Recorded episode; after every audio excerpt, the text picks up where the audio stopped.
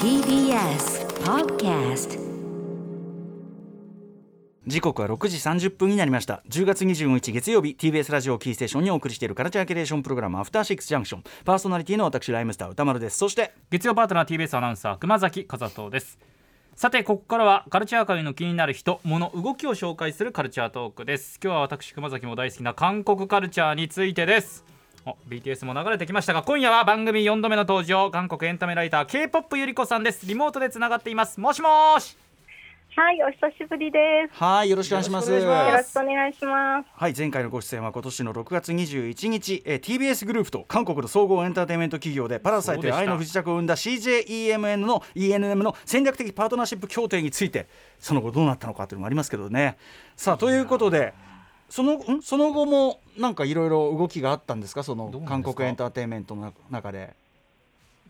そうですね。あの TBS さんとの取り組みは実は私も把握できていなくて、うん。熊崎アナウンサーに聞きたいなと思ってたんですけれども、はい。それ以 CJ 上はですね、なんかませんよ K-POP の大手のはい。SM エンターテインメントの大株主になるのではという報道も今あります。どんどんなんかで話が大きくなって。うんうんうん。はいはい。恐ろしや CJ っていう感じですね。うんうんはい。あとなんか UNEXT となんとかってねはい。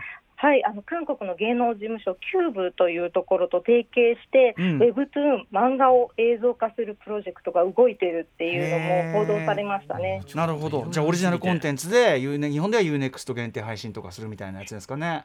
はい、うんうん。おそらくそういうのがあると思います。うんそれだけだからやっぱ各その配信エンターテインメントもやっぱり優れた韓国ドラマとかそ,、のあれがやっぱ大きなキラーコンテンツになるからってことよね。独占と。なるとね武器になるんですね。今やね、うん。世界ですよね。世界的にもね、うん。はい。ということで本日、えー、K-POP ゆり子さんどんなお話をしてくださるんでしょうか？はい、韓国発のネットフリックス作品イカゲームが今日本でも大人気ですよね。私も収まきながらようやく1話見ました。はい面白かった。はい、はい、なので今夜は秋の夜中に見たい甘くない韓国ドラマについてご紹介します。はい K-POP ゆり子さんよろしくお願いします。よろしくお願いします。さあここからはカルチャートークです、えー秋の夜長見たい甘くない韓国ドラマということで、えー韓国エンタメライター K-POP ゆり子さんに解説していただきます。K-POP ゆり子さんお願いします。よろしくお願いしよろしくお願います。します。さて今日は時間の許す限りですね注目作品を紹介していただきたいんですがまずはです。世界的に大ヒット中のこちらの作品勝てば天国負ければ即死。昔ながらの遊びを取り入れた死のゲーム。イカゲーム。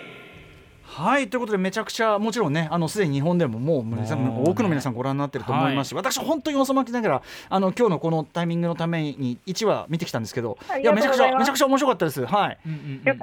あのここがやっぱすげえなってポイントも僕的にあったりするんですけど後で時間あればそんなのもちょっと話挟み込ませていただこうかなと思います。はいぜひぜひということでネットフリックス史上最大の視聴者数を獲得したなんていうそうですよね。そう。でも勝負かけてきてるもんね明らかにね。ね。さあということでどんな作品なのか熊崎君からあらすじのご紹介お願いします。はい。このイカゲームはネットフリックスで9月17日から全世界で配信されました韓国ドラマです。ある日謎のゲームへの招待状がお金にこもった崖っぷちな人々のもとに届くことから物語はスタートします。主人公は職を失い妻子とも別れ借金取りに追われる中年男性ギフン謎のゲームに参加すべく集まったのは年齢職業もバラバラ。医者チンピラ脱北者から外国人まで含めた総勢456人でした。そして各々の抱える悲惨な現実から抜け出すべく子供の頃に遊んだゲームをもとに命がけのサバイバルゲームに挑むことになります。最後まで生き残れば456億ウォンおよそ45億円が手に入る一方負ければ即死。果たしてラストに残るのは誰なのか？そしてこの残虐残酷なゲームの首謀者とは誰なのか？全9話にわたるサバイバルスリラーです。ちなみにですね配信開始後の4週間で全世界で1億4200万世帯が視聴。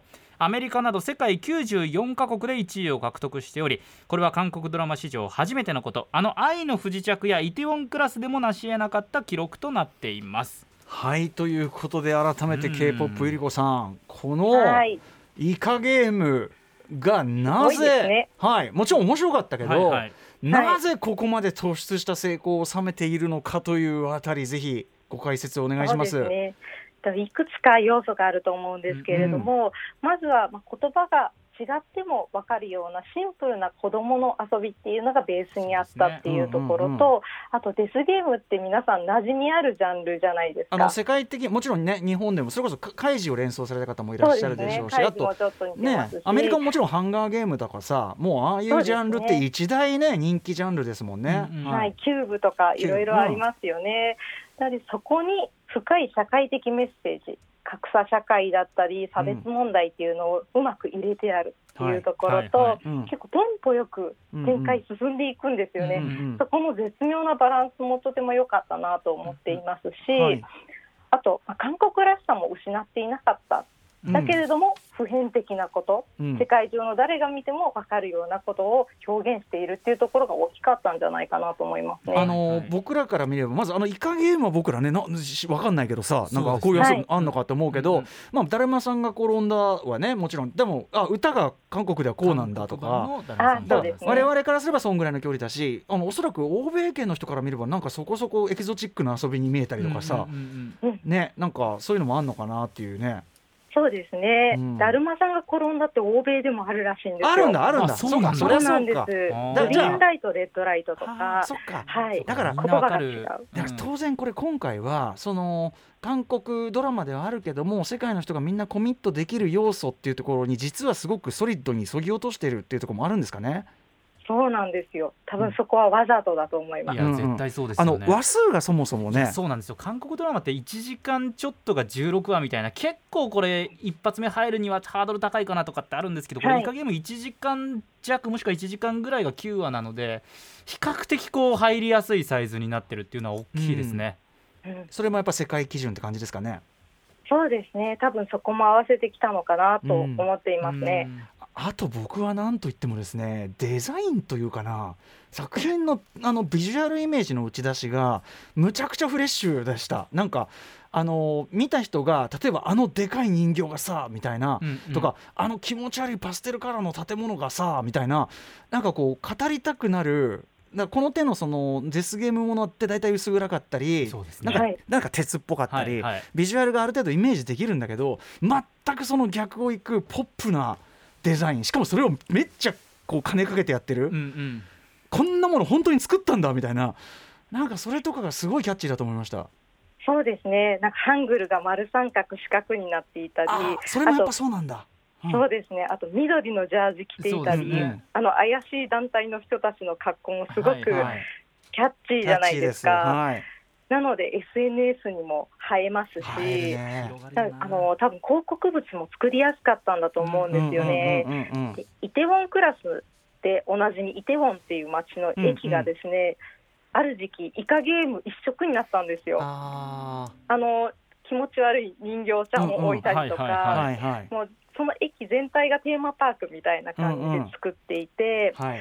そういうのもできるのもあの美術監督の力が大きいと思いますね。いや本当に美術とかもちろんその画面のすごくちゃんとスタイリッシュな切り取り方とか、なんかちゃんとこうなんかこうスタイリッシュっていうかかっこいいんですよね。あのど泥臭い話ではあるんだけどそうそこがねでやっぱりこうやってイベント化もしやすいもう当然そのマルチ展開みたいなのもしやすいように作ってあるってことですもんね。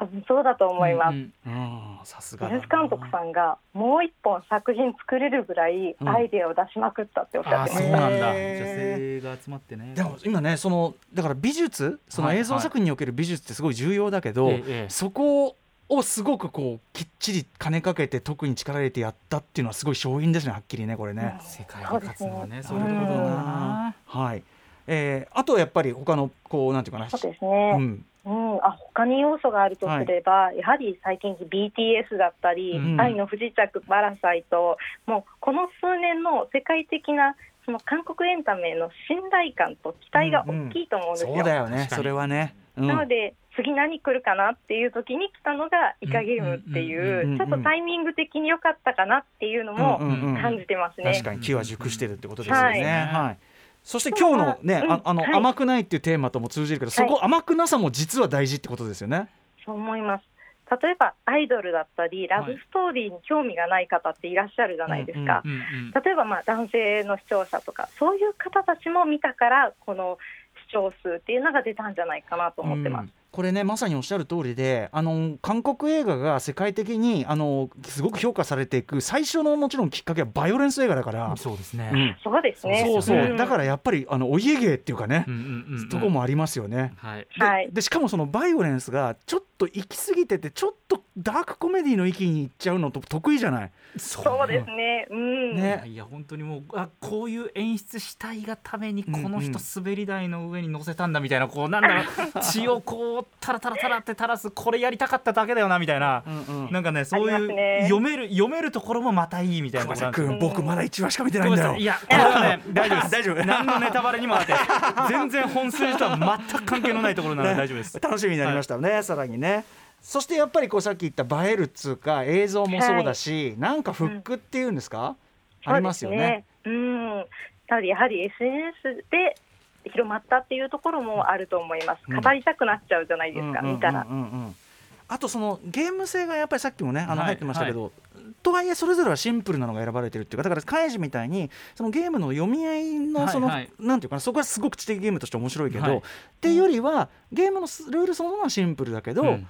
その熊崎君もね前説明で言ったけどそのキャラクター同士の背景であるとかっていうところに焦点を当ててるとかっていうところがやっぱバランス取りがやっぱうまいというか、そうですね。深く書くところはちゃんと深く書いてるっていう感じですよね。うんうんうんそして僕度肝抜かれたのはなかなかな豪華キャストというかそうなんですよね。普通に映画級っていうか。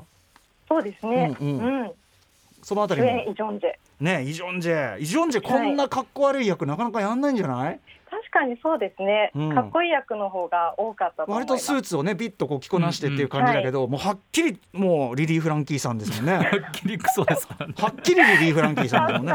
うん。ねいやフリリーさんもかっこいいんだけどさ言われてみたらそうですね。そうそう。でもねでもなんか今回は情けない役でとか、うんうん。うん。それでハマってましたよね。あと、うん。俺1話目だからまさかのはい。これ、でもまあこれから見る人のために言わないとこあのあえこの人がって人がキャメオ出演で出てたよああねそうですねそうなんです。はいはいしかもこんこんな役やるんだみたいなそうなんですよ。感じ悪いみたいな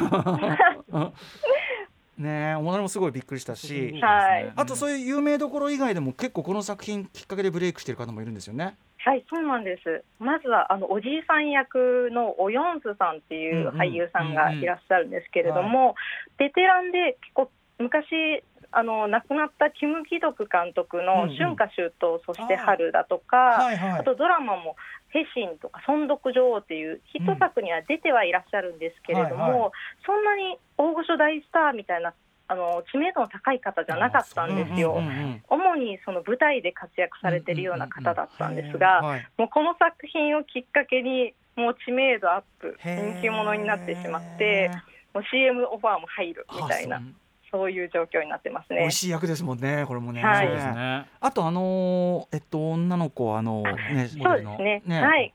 あの北朝はい。鮮から来た、ははい。い、うん。チョン・ホヨンさんももともとモデルだったんですね。うんうんうん。で、今回が初めての演技らしいんですよ。えー、そうなんだ。全然見えないそうなんです。すげえ。なのですごく特訓されたみたいで皆さんベテランばかりの中でうん自分が足を引っ張っちゃいけないっていう感じで、なんか泣いたりするぐらいもう悩んでっていうぐらい追い詰めて頑張ったらしいです。いやー全くそんなのこう画面上からは分かんないぐらい堂々とですよね。素晴らしいですね。はい、はい、というキャストの人気もあると。そして、はい。さっきもねそのあのイテウォン駅がすごいイカイカゲーム仕様になってるって言ってましたからそういうこうなんかいろんな展開もしてるんですよね。そうなんです。各地でそのイカゲーム現象みたいなものが起きてまして、うんまずはあのカルメ焼きうん、ですね、はい。はゲームの中で出てくるんですけど、か型抜きみたいなやつ。そうです、うんうん。カルメ焼きの型抜きをするという、韓国でタルゴナっていうんですけれども、うんそのカルメ焼きセットがうん売れてるらしいんですよ。へー。まあ売れるよな。うんそう売れるよなんです。本当にあの昔からある道端の屋台であるようなそんなに誰もが注目しているお菓子ではなかったんですけれども、でも去年ですかねあのタルゴナコーヒーって言って、うん。カルメ焼き味のコーヒーが流行っったんですよ実は。へえなので2年連続、うんうんなぜかカルメ焼きが流行るというへ感じで、はい、私の友達もインスタにカルメ焼き作ったっていうのを載せたりしててあ実際に流行ってるんだなっていうのをこれだから韓国の方だったらああもう誰もがああ懐かしいとかあーあーっていうこうねそこがもうあるわけですよねカルメ焼きに関してはね。そうですね。はい。なるほど。うんうんうんうん。さあそしてえー、まあなんかあれですよね。コスチュームコスチューム。とかも、すごく、うん、真似したくなるもんね、あんなね。すすぐできるじゃんあの敵組織のさあれなんか。そうなんです。よね。しかもハロウィンにぴったりじゃないですか。確かに。なハロウィン前に売れてるらしくなるほど、うんそうなんです、多分非公式だと思うんですけれどうんうんうんネットフリックスさんは見て見ぬふりしてくださってるのかなっていう感じですね。マスクもできますしちょうどいいというね。ちょうどいいです。うんはい。ではい、あとイギリスの EC サイトで、うん。その主人公たちが履いてる白いバンズのスリッポンがあるんですけど、ええ。その売り上げがなんと7800%増えたらしいんですよ。い。やいやいやいや。スリッポンですからねこれねいやでもさあのさ7800%も在庫ねえだろって。本当ですね。なのでもともと売れてなかったんじゃ疑惑なんですけど。そういうことか。そういうことか、ん。そうなんです。なるほど、はい、そんぐらいね人気がもうもう世界的に出てるということですね。そうさあなんです。ということで、はい、えーはい、まあ、このイカゲーム、まずはね、はい。ネットフリックス作品なんで、ははい。い、続いていめちゃめちゃ面白い、僕続き見ます。はい、そして、あ甘くない韓国ドラマ。続いてこちら地上波では放送できない韓国の徴兵制の闇に迫る話題作。DP 脱走兵追跡官。これ熊崎君。これですね、まあ、注目していたし、私の好きなこうチョン・ヘインさんという役者が出ているんですけど、ちょっとまだね見られてなくて、うんうんこれ気になってたんですよ。うん、はい、ということでちょっとあらすじ説明しますね、DP 脱走兵追跡官はこれもネットフリックスで8月27日から配信された全6話ですから短めですね。そういったドラマで。原作は韓国のデジタルコミック Webtoon で累積閲覧数1000万回を超えた DP 犬の日という作品です。このタイトル DP ですが D は脱走兵のディザーター。そして P の方はパシュート。追跡という言葉の略でございます、うん女等兵からの理不尽な指導がまかり通る軍隊生活入隊したばかりの軍人ジュノはある日上司に呼び出され DP と呼ばれる脱走兵捜査官としての任務を任されます。先輩の一等兵とともに初めての任務に向かったジュノ脱走兵が脱走兵を捕まえられず自殺させてしまい改めて任務の重要性を痛感することに。その後もこの任務を続ける中で主人公のジュノは脱走兵たちの辛い現実や苦悩を知ることになり同時に軍隊の悪しき慣習に疑問を抱き始めます。実際ですねこれ軍隊からの脱走兵の数は毎年およそ700人に上ると言われていてこのドラマではそういった韓国の社会問題に迫る話題作となっています。DP へえやっぱりね韓国徴兵制ってねもちろんあるし、なんか人によってはその話聞くとすごい暗い顔になるけどやっぱあるんですねそれ暗部がね。でそれをドラマで扱ったってあんまり例がないことですか？あそうですね。もうこれは韓国軍の暗部を描いているので、うん。普通のテレビ地上波では流せないですあね。やっぱそうなんだはい、ケーブルでも厳しいと思います。あそうなのでネットフリックスだからできたうんっていう感じですね。そうなんだやっぱり、はいうん、じゃあえっとね映画なんかではちょいちょいこうね、まあ、なくはなかったけどドテレビドラマとしては結構画期的だと。